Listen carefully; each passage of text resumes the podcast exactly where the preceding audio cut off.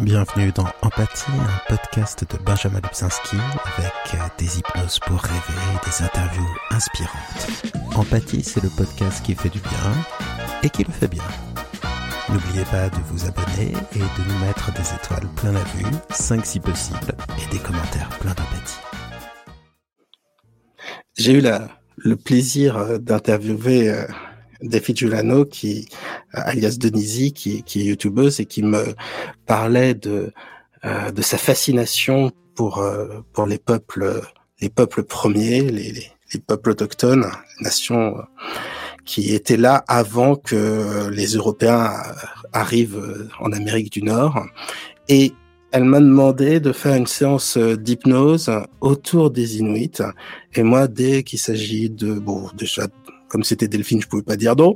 Et euh, dès qu'il s'agit de contes euh, et légendes, je ne peux pas dire non non plus. Donc, euh, j'ai l'occasion de m'abreuver de légendes et je vais essayer, à mon humble niveau, de vous transmettre cet imaginaire autour d'une hypnose.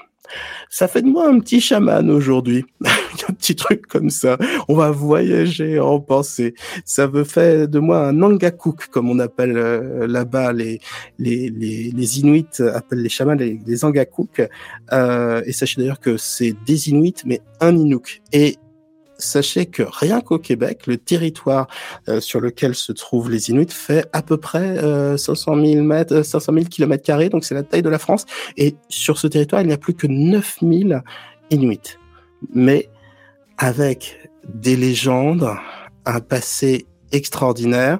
Et donc, je vais simplement euh, essayer de vous passer la, la fascination que, bah, que j'ai développée grâce à Delphine, euh, qui est toute neuve euh, pour euh, pour ces pour ces légendes. C'est une vraie merveille. Il est temps qu'on se lance dans l'hypnose. On y va. Alors, commencez à, à fixer un point et, regardez-le avec un regard doux, peu importe ce que cela veut dire pour vous. Et vraiment, n'y mettez pas d'attente. Laissez-vous porter, surprendre par ce qui va arriver. C'était euh, l'une des invitations que nous faisait Delphine, c'était d'être euh, ouvert euh, aux choses que nous apporte la vie, sans être dans une attente trop fermée. Eh bien, pour l'hypnose, c'est la même chose, parce que si on fait des efforts pour rentrer en transe, c'est ce qu'on appelle c'est le nom qu'on donne à l'état hypnotique, eh bien, en général, ça ralentit un peu le processus. Donc, en fait, il suffit de se laisser porter tranquillement par ma voix, comme si je vous racontais une histoire, comme si euh, on était euh, près d'un grand feu ou comme ça, perdu au milieu de la banquise dans un igloo, que je vous racontais une légende ancestrale euh, transmise euh, depuis la nuit des temps. Et puis, à un moment, les, les yeux se fermeront, vous allez vous détendre, et il a vraiment rien à faire. Vous allez voyager en pensée, vous allez déjà rentrer à l'intérieur de vous-même. Votre vécu intérieur va se renforcer, vous allez créer un rêve en vous-même, vous allez rentrer dans ce rêve, et ce rêve va vous changer. Et il va vous changer en cela qu'il va vous apaiser, baisser le stress, détendre le corps et l'esprit, et vous permettre d'être très réceptif au sommeil. Alors, peu importe le moment où les yeux se fermeront, ça n'a pas la moindre importance, ce sera peut-être au chiffre 5 ou au chiffre 1 dans cette progression vers cet état intérieur, ça n'a pas d'importance. Et de toute façon, en répétant comme ça de soir en soir, à chaque fois l'expérience sera plus profonde, plus intéressante, plus riche. Vous allez en fait apprendre à être bien et vous allez apprendre à être en contact avec votre inconscient. C'est que comme ça qu'on sait finalement qui on est, ce qu'on veut, et c'est que comme ça que l'on peut définir un cap en ressentant qui on est intérieurement. 5. Simplement le fait de se porter, de se laisser porter par ma voix, d'entendre les bruits qui vous traversent, eh bien déjà se met en place un processus d'intériorisation qui se traduit par des choses euh, très simples. Euh, eh bien, une respiration. Plus profondes, plus lourdes, plus lentes, mais aussi euh, eh bien, des sensations du corps plus précises, ne serait-ce que le contact de l'air contre les mains, contre le visage. Encore une fois, c'est un voyage de, de l'extérieur vers l'intérieur. Alors là où se pose l'attention, les sensations deviennent plus vivantes, et bientôt le rêve deviendra plus vivant en vous. Mais cela va se faire tout seul. Et vous pouvez aussi l'observer parce que cette respiration-là, toute seule, déjà, s'est ralentie. Elle est devenue plus lente et surtout plus régulière. Et pour lui donner un tout petit coup de pouce, prenez deux inspirations profondes, comme pour couper du monde extérieur, comme pour passer à quelque chose d'autre et laissez votre respiration euh, s'approfondir toute seule. Et pendant que les pensées s'accrochent et se décrochent, s'accrochent et se décrochent, alors que les pensées se font, se forment, se déforment, forment d'autres formes,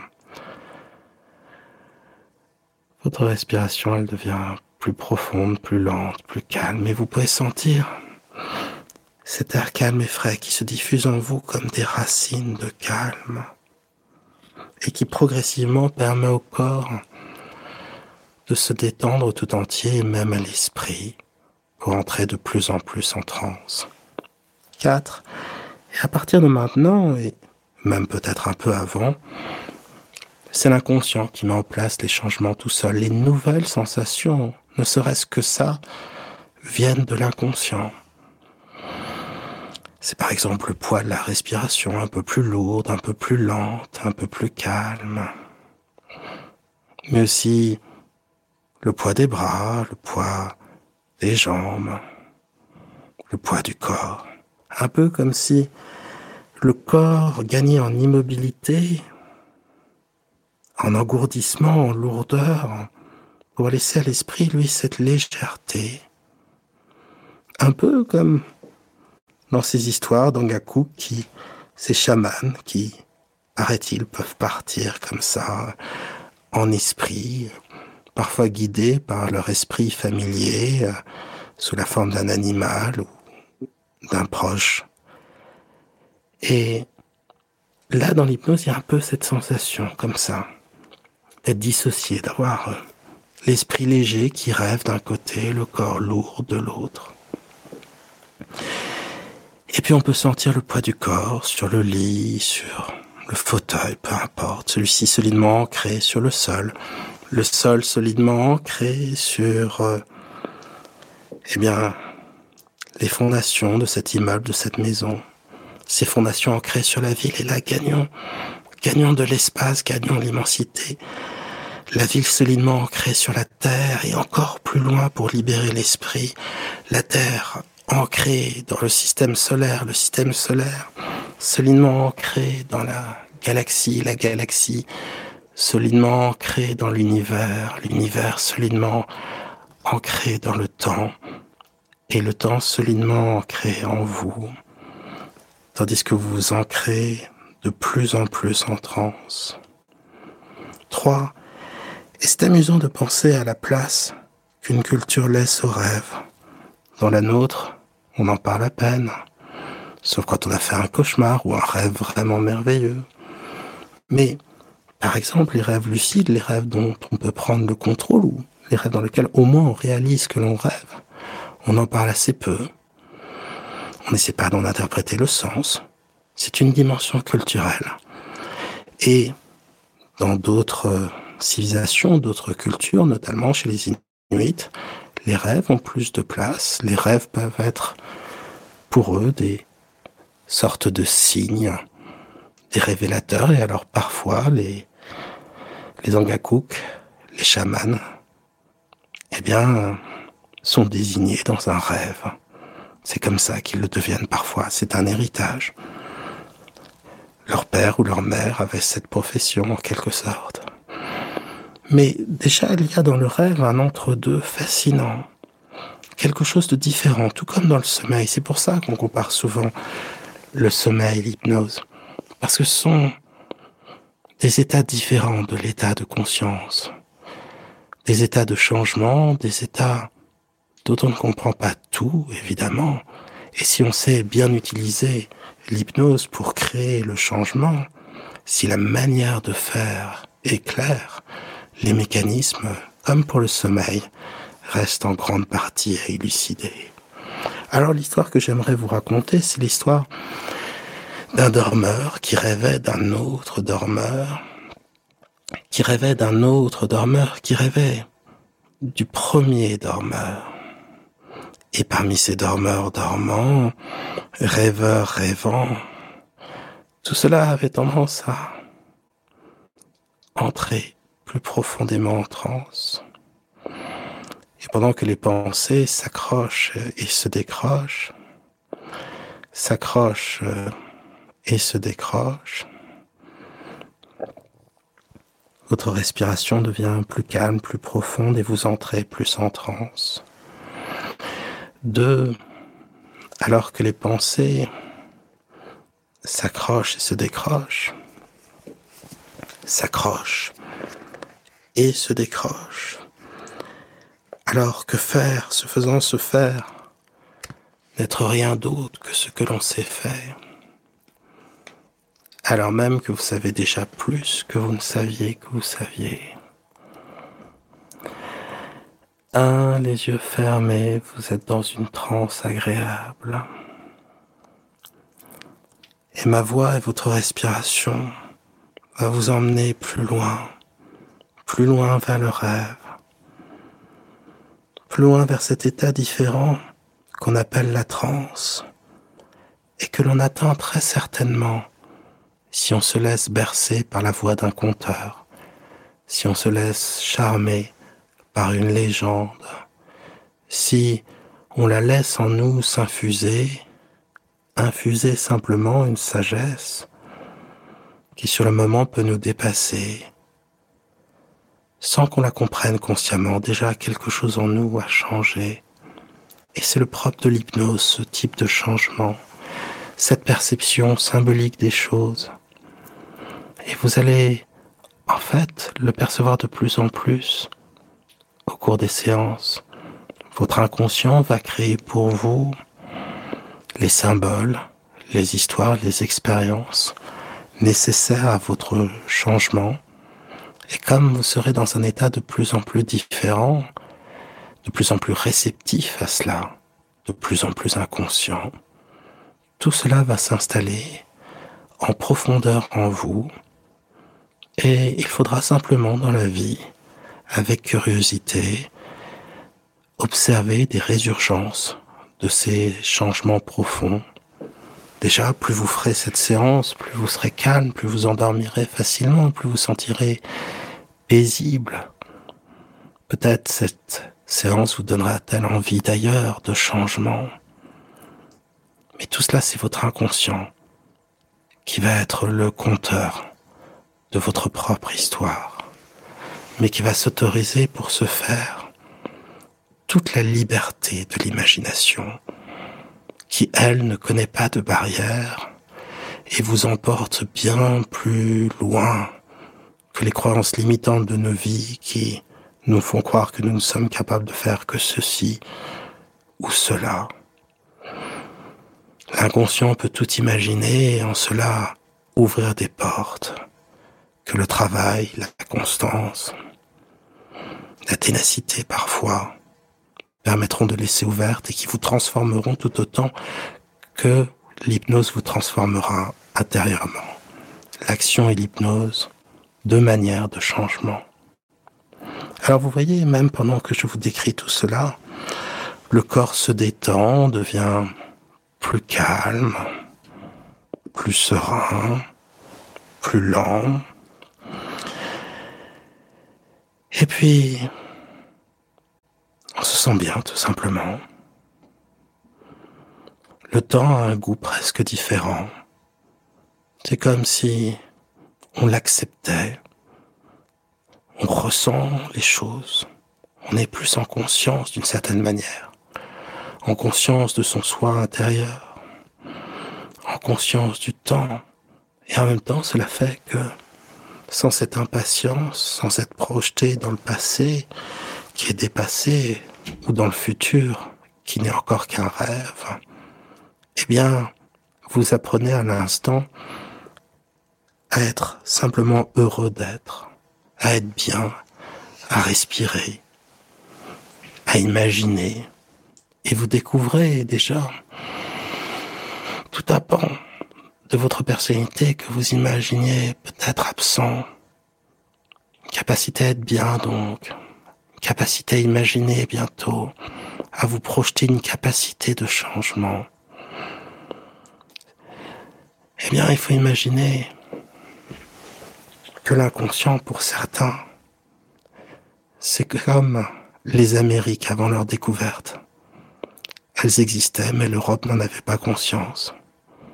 C'est qu'une fois qu'on le découvre, qu'une fois qu'on découvre cette terre inconnue et qu'on commence à la traverser, que tout d'un coup les proportions changent, que tout d'un coup le changement lui-même devient possible.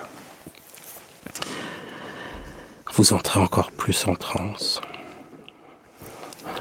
Et maintenant, j'aimerais simplement que votre esprit inconscient vous fasse imaginer vivre le plus chaleureux des igloos. Non, les mots ne sont pas contradictoires. Fuyons un peu le présent. Revenons dans un temps où les Inuits habitaient encore dans des igloos en hiver, des tentes en été. Des igloos qui sont des constructions complexes pour s'assurer de la protection du froid, pour faire en sorte que l'air circule et surtout que la construction soit solide. Mais surtout les igloos qui sont une sorte de bulle de chaleur, de protection contre une nature assez impitoyable. Alors, je ne sais pas ce qui se précisera en premier en vous.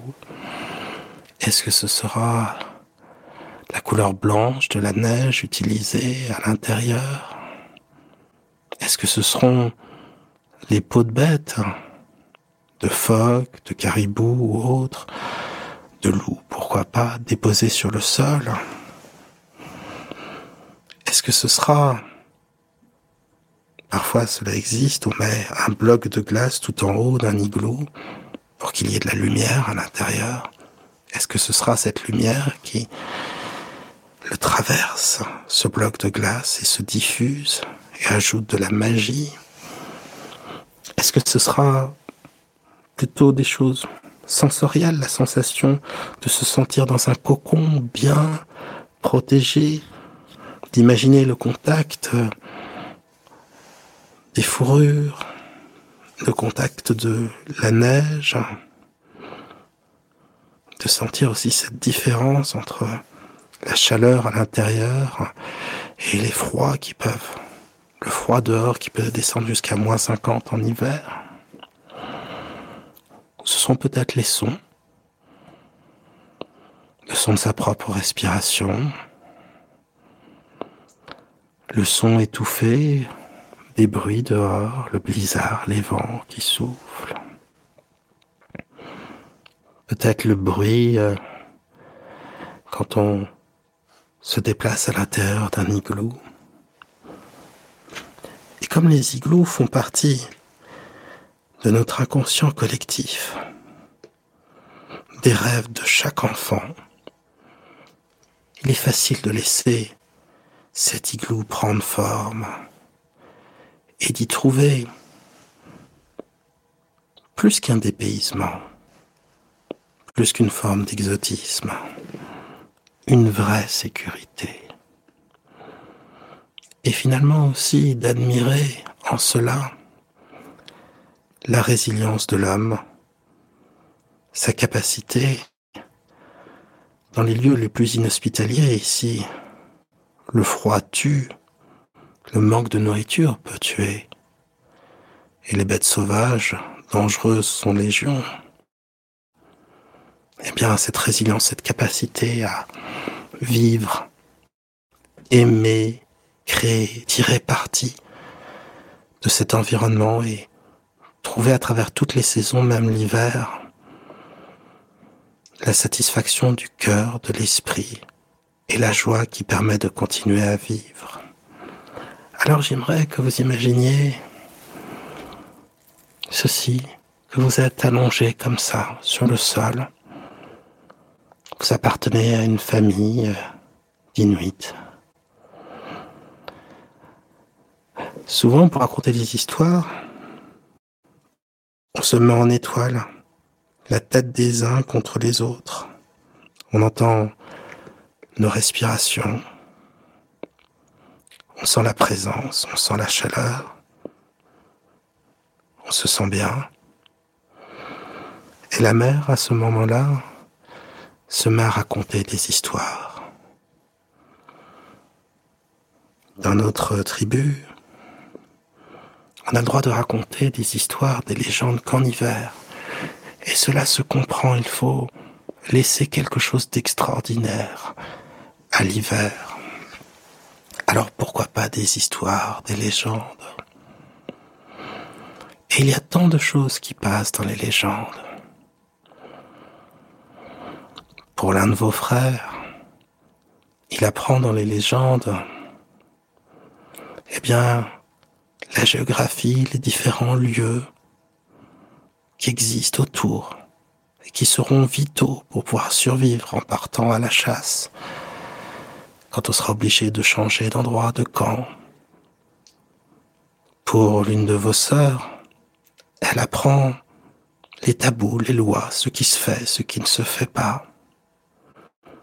Et peut-être pour vous, et ce serait agréable de l'imaginer, peut-être êtes-vous en train d'apprendre, sans le savoir, les légendes qui feront de vous un chaman puisqu'on est dans le cœur de l'imagination, puisqu'ici tout est possible, et que cet infini possible déteint sur nous positivement, imaginons aussi que votre père est un Angakuk, un chaman. Imaginons que certaines fois vous le voyez partir sans harpon, sans couteau, sans son arc, et pourtant, il ramène des proies de la chasse. Et quand il entre dans l'igloo, vous avez l'impression non pas de voir un nez, mais un bec. Et parfois, il y a une plume blanche qui tombe. Et si votre père était capable de se transformer en chouette, en chouette arfang, en chouette des neiges, il est fréquent dans les légendes inuites que les hommes puissent se transformer en animaux et les animaux en hommes. Il n'y a pas vraiment de Dieu dans ces histoires. Mais il y a des puissances, des hommes qui sont devenus puissants. Sedna, par exemple. Une sorte de déesse des mers qui n'est pas vraiment une déesse, mais une puissance. Il y a des esprits, et imaginez ce que serait un monde fait d'esprit si tous les animaux qui sont autour de vous avaient en eux une âme comme vous, si même les forêts, les rochers, le vent avaient en eux un esprit, on parle d'animisme alors. Mais quelle version, quelle vision merveilleuse. Mais prenons le temps déjà de savourer cet instant. Être comme ça, simplement, de plus en plus calme, détendu auprès des siens, et d'entendre la voix de sa mère qui raconte une histoire. Peut-être l'histoire euh, de cette femme qui dut fuir euh, les assiduités d'un homme et qui s'envola dans le ciel une torche à la main qui devint le soleil et de cet homme derrière dont la torche euh, s'éteignit et qui devint la lune. Et il continue à se pourchasser l'un l'autre, et lors des éclipses, c'est le seul moment où ils s'unissent. Et sinon, la chasse, la poursuite continue. Peut-être aurez-vous envie de rêver d'histoires fabuleuses, de la manière que euh, le castor de créer la lumière alors qu'elle n'existait pas et le renard de créer l'obscurité. Peut-être aurez-vous envie simplement d'entendre des légendes parlant de la chasse, des ancêtres mythiques. Et peut-être sentirez-vous en cela les influences lointaines de l'Asie, de ces peuples qui franchirent le détroit de Bering quand un pont de glace unissait encore l'Asie et l'Amérique du Nord, de ces peuples qui créèrent les nations indiennes, mais aussi les Inuits, qui sont un peuplement et une culture différente. Alors maintenant, je vous propose d'échapper aux limites du corps, d'échapper aux limites du temps, de la saison, et de commencer à imaginer que vous vous transformez en cette gracieuse chouette arfang. Qu'est-ce que cela ferait de sentir comme ça ces serres à la place des mains, plutôt la place des pieds, de voir ses bras se transformer en des ailes amples. Qu'est-ce que cela ferait d'avoir un regard perçant, un odorat, et surtout de pouvoir s'envoler malgré la tempête, le vent, et de reprendre la possession de cet univers fait de blancheur, de violence, mais aussi de beauté. Sentir ses ailes dans le vent. Sentir que l'on s'arrache à la gravité, à l'état d'homme, qu'on oublie ses misères, ses inquiétudes et qu'on s'envole dans le territoire de l'imaginaire. Pouvoir observer ses plumes, sa blancheur, ses plumes qui frémissent dans le vent. Sentir sa puissance, sa propre grâce. Et observer de tous ses sens aiguisés la nature magnifique. Et puisque l'on est dans le monde des esprits, le monde de l'imaginaire, traversons les saisons, voulez-vous?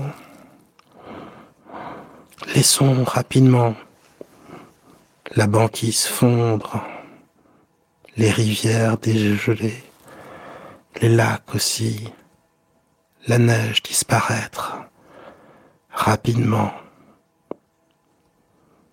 Et retrouvons ces lieux cette toundra et plus au sud, ces forêts quand même. Et sentons l'âme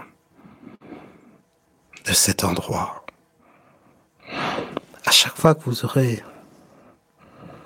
une sorte de langueur, de lassitude, à vous sentir piégé dans une saison, un temps mauvais, un temps de météo, monsieur un temps pour l'âme parfois. Reprenez en pensée par la visualisation les chemins déserts et reprenez le contact avec la nature, avec d'autres saisons. Commencez par le printemps. Observez la nature qui revit,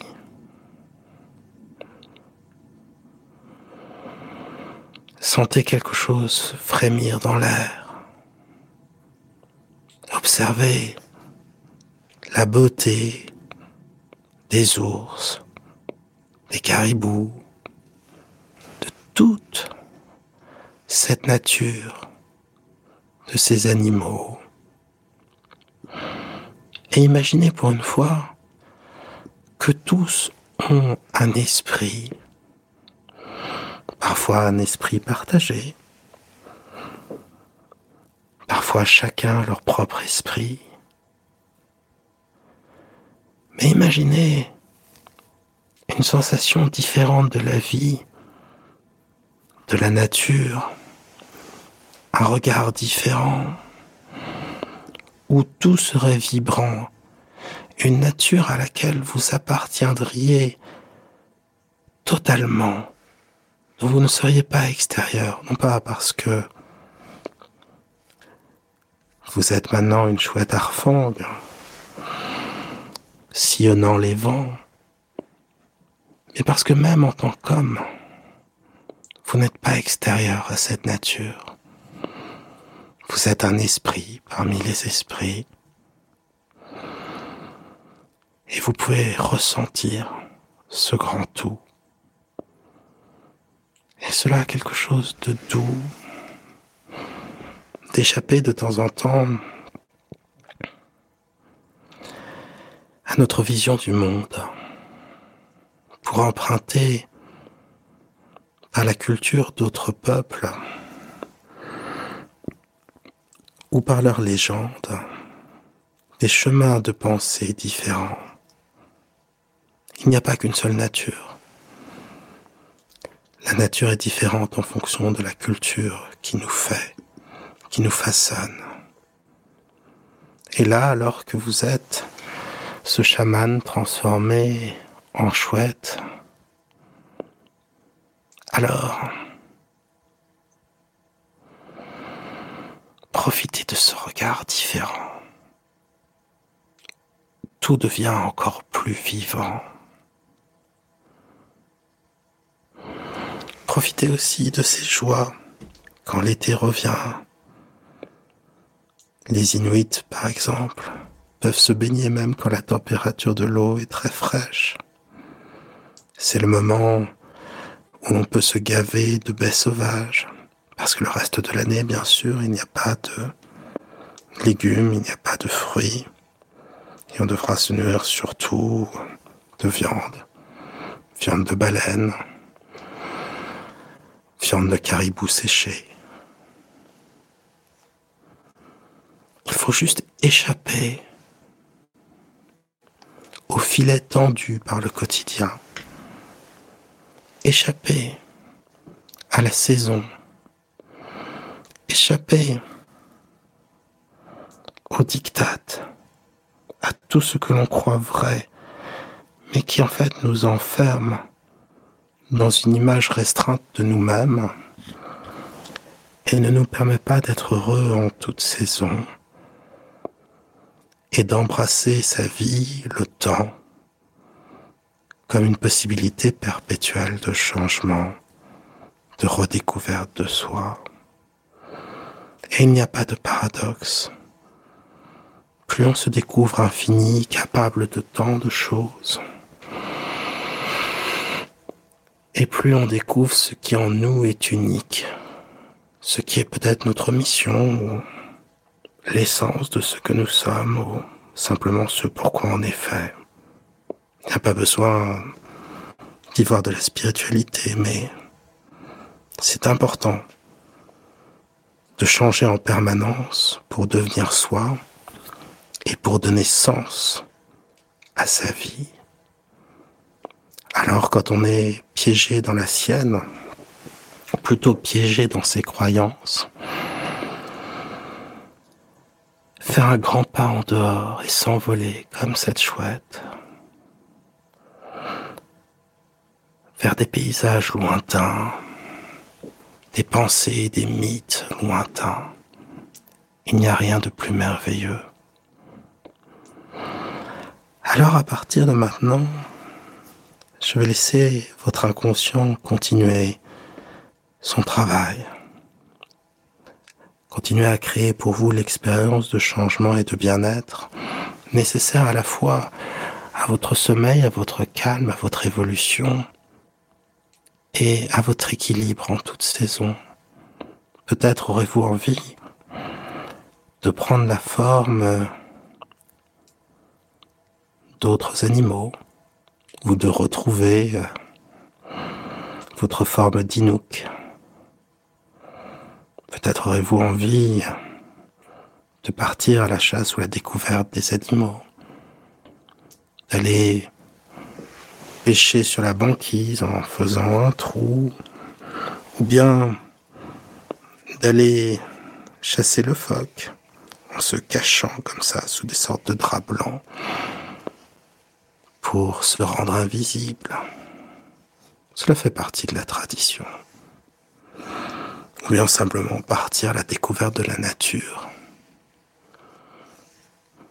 et percevoir, ressentir, développer le lien qui n'a jamais été perdu et que vous avez avec elle, qu'il suffit de faire revivre. Peut-être aurez-vous envie de retrouver un campement avec d'autres Inuits. Peut-être aurez-vous envie de raconter ou d'écouter des histoires.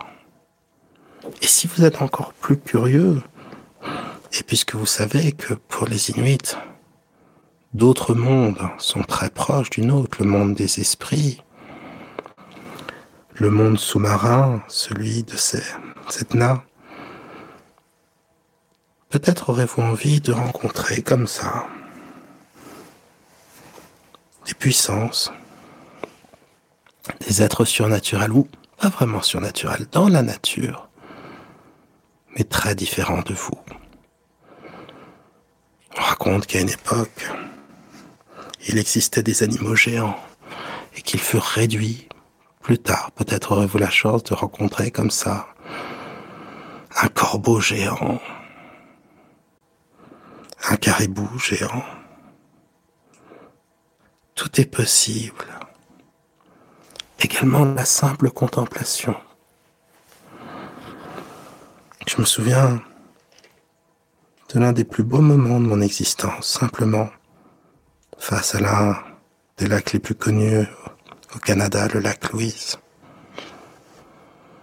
Un saisissement de beauté, de pureté, allant au-delà des mots, et qui en moi laisse encore une empreinte de calme, comme une pause de temps,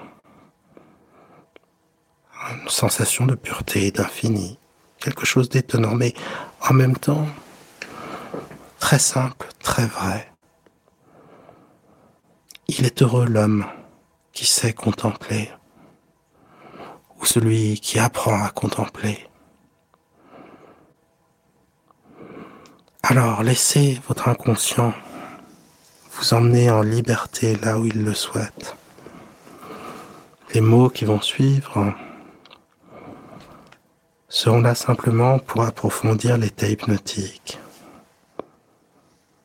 les silences gagneront en profondeur, donneront encore plus de place à l'inconscient pour créer ce monde.